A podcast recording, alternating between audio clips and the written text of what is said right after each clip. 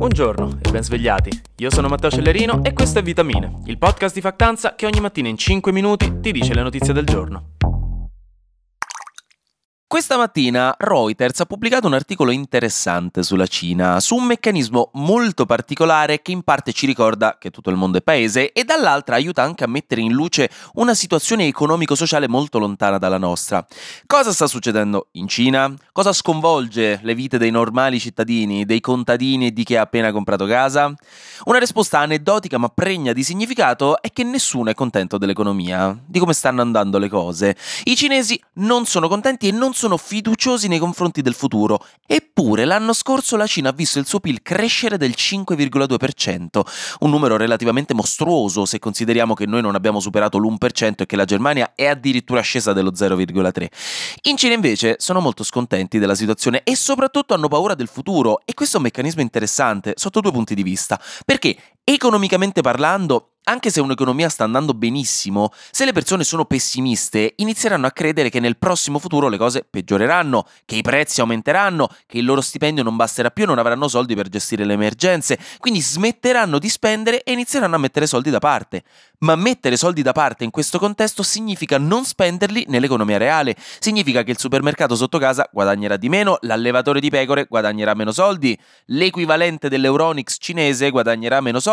se la gente non spende l'economia va in crisi, in un ciclo che si autoalimenta chiaramente, perché se io non spendo, le altre attività economiche non guadagnano, quindi magari sono costretta a licenziare, quindi ci sono altre persone che non potranno spendere e così via. Questo nonostante i numeri degli economisti stiano salendo a livello di PIL. Dall'altra parte questa cosa è interessante perché sta succedendo una cosa molto molto simile, ma per motivi un po' diversi, negli Stati Uniti, dove diversi sondaggi hanno scoperto che nonostante l'economia stia andando benone da un punto di vista di PIL, di ripresa economica, di disoccupazione, di lavoro, creato, le persone in realtà sono convinte che stia andando tutto a scatafascio, prevalentemente per l'aumento del costo della vita, che lo sappiamo, fa sempre rodere il culo a tutti. In Cina, tuttavia, hanno un po' di motivi qua e là per svegliarsi dal lato sbagliato del letto, mettiamola così. Per esempio, sappiamo che più di un quarto dei 100 milioni di giovani cinesi tra i 16 e i 24 anni è disoccupato, non trova lavoro. Il mercato del lavoro nella pratica è tiratissimo in Cina, dove ci sono stati enormi investimenti per l'istruzione superiore, ma dove anche la richiesta di lavoratori specializzati non ha tenuto il passo, anche a causa dei problemi di debito cinese, che è l'altro grande elefante nella stanza abbastanza. Negli ultimi 40 anni la Cina ha avuto un'espansione enorme, è cresciuta di quasi 60 volte, ma lo ha fatto finanziandosi con debito molto, nel senso che le aziende cinesi hanno fatto investimenti chiedendo grossi prestiti, questo ve la sto molto semplificando ovviamente, che no, già vi sto parlando di economia alle 8 del mattino, figuriamoci se entro nei dettagli. Dicevo, le aziende cinesi hanno chiesto prestiti enormi perché tanto dicevano questi soldi in questo mercato mi permettono di costruire per esempio case che rivenderò ancora prima di averle costruite, non rischio nulla, posso sicuramente prendere a prestito questi soldi e poi restituirli. Il problema è che questa crescita infinita a un certo punto ha rallentato, anche qui questo è uno di una miriade di esempi, ma è successo proprio nel settore immobiliare negli ultimi anni, con la crisi per esempio del colosso produttore di case Evergrande. Prima comprare casa era considerato il grande investimento per assicurarsi una buona vita, e in parte chiaramente ancora lo è, ora però i prezzi delle case stanno scendendo perché ne hanno costruite troppe, troppe in fretta, diciamo il mercato immobiliare si è saturato e anche questa riduzione del valore delle case fa sentire più povera e quindi insicura la popolazione popolazione che dal canto suo fatica pure a trovare lavoro e quando lo trova si vede addirittura gli stipendi abbassarsi in molti casi, visto che proprio la sfiducia di cui vi parlavo prima ha ridotto i profitti di molte aziende che quindi hanno dovuto tagliare gli stipendi per recuperare le perdite. Qui chiaramente sto comunque parlando di un certo ambito socio-economico, diciamo che non ho parlato dei contadini del Sichuan, ma della popolazione urbanizzata, però è molto interessante notare come la crescita cinese a debito in questi ultimi decenni stia cominciando a schicchiolare e come questa cosa stia portando a un paradosso condiviso comunque dagli americani, come vi ho detto prima, di crescita economica molto solida, ma anche di una certezza di essere in recessione da parte di centinaia di milioni di persone a causa della crisi del settore immobiliare, di quello del lavoro e di un generale senso di presa a male. diciamoci la verità. Tra l'altro, la Cina ha ufficialmente visto ridursi la sua popolazione anche nel 2023, dopo la prima volta storica del 2022, quindi ora ci si aggiunge pure questo, che in teoria in futuro dovrebbe rendere più favorevole il mercato del lavoro per i lavoratori, perché ci sarà meno concorrenza, quindi gli stipendi tendono ad alzarsi. Però per l'economia e per Xi Jinping questo è un bel grattacapo.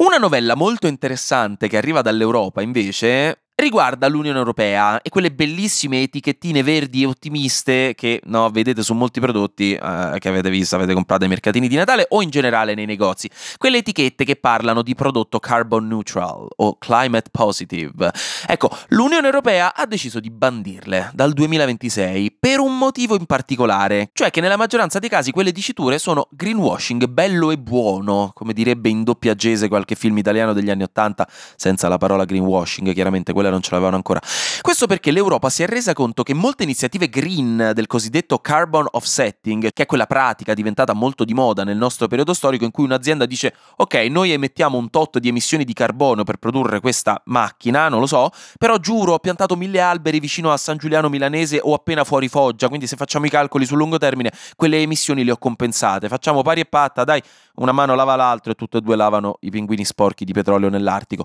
Tutto a posto, wink wink. Ecco, questo meccanismo ha permesso di farsi tanta pubblicità green, no? Quindi molto positiva. Nella realtà delle cose è diventato un modo decisamente poco efficiente di ridurre le emissioni, perché nella realtà questo carbon offsetting queste emissioni non le abbassano nella maggior parte dei casi. Ed è stato per esempio anche il caso dei mondiali di calcio in Qatar, sbandierato come carbon neutral, ma che di fatto di green aveva molto poco. E proprio questa strategia di marketing è stata bandita con una legge votata ieri, che obbligherà dal 2026 le etichette dei prodotti a portare prove più pratiche e effettivamente convincenti che il prodotto sia ecosostenibile, per evitare del marketing ingannevole sui prodotti che compriamo da consumatori consapevoli. Sappiamo infatti che molti di questi claim del carbon offsetting di cui vi ho appena parlato sono ingannevoli perché molti studi sono usciti fuori, uno del Guardian di gennaio scorso per esempio,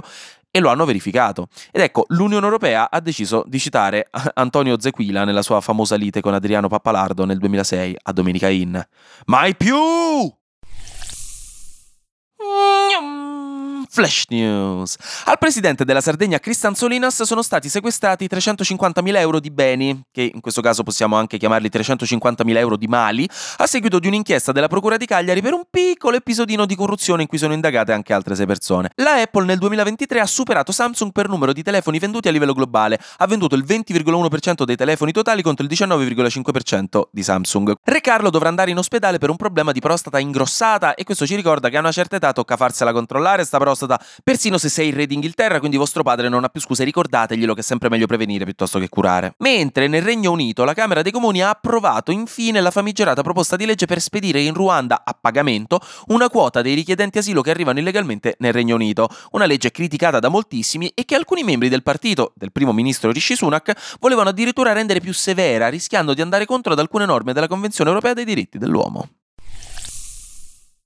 Infine, per la rubrica scientifica di oggi, è arrivata una buona notizia per quanto riguarda la clonazione. E prima che pensiate che voi lo sapevate, che eravate sicuri di aver visto quell'uomo identico due volte, una a San Benedetto del Tronto, l'altra a Tokyo, e non era possibile se non per il fatto che fosse un clone fatto dal governo, parlo di clonazione animale, così eliminiamo fin da subito eh, il dubbio. Nello specifico la clonazione di un macaco chiamato Retro, da parte di un team di scienziati cinesi. Questa clonazione si può dire avvenuta con successo, nonostante in realtà ci fossero stati più di 100 tentativi, perché il macaco è sopravvissuto ai due anni ed è ancora in buona salute che sembra una cosa banale, perché dite già 30 anni fa avevamo clonato la pecora Dolly, ma nel corso del tempo ci si è resi conto che clonare i primati è molto più difficile delle pecore, quindi questo rappresenta un passo in avanti fondamentale nella ricerca, ma anche per poter finalmente aprire un altro dibattito pubblico che arriverà tra qualche anno, fidatevi, preparatevi alle polemiche in qualche programma Rai che guarda vostra nonna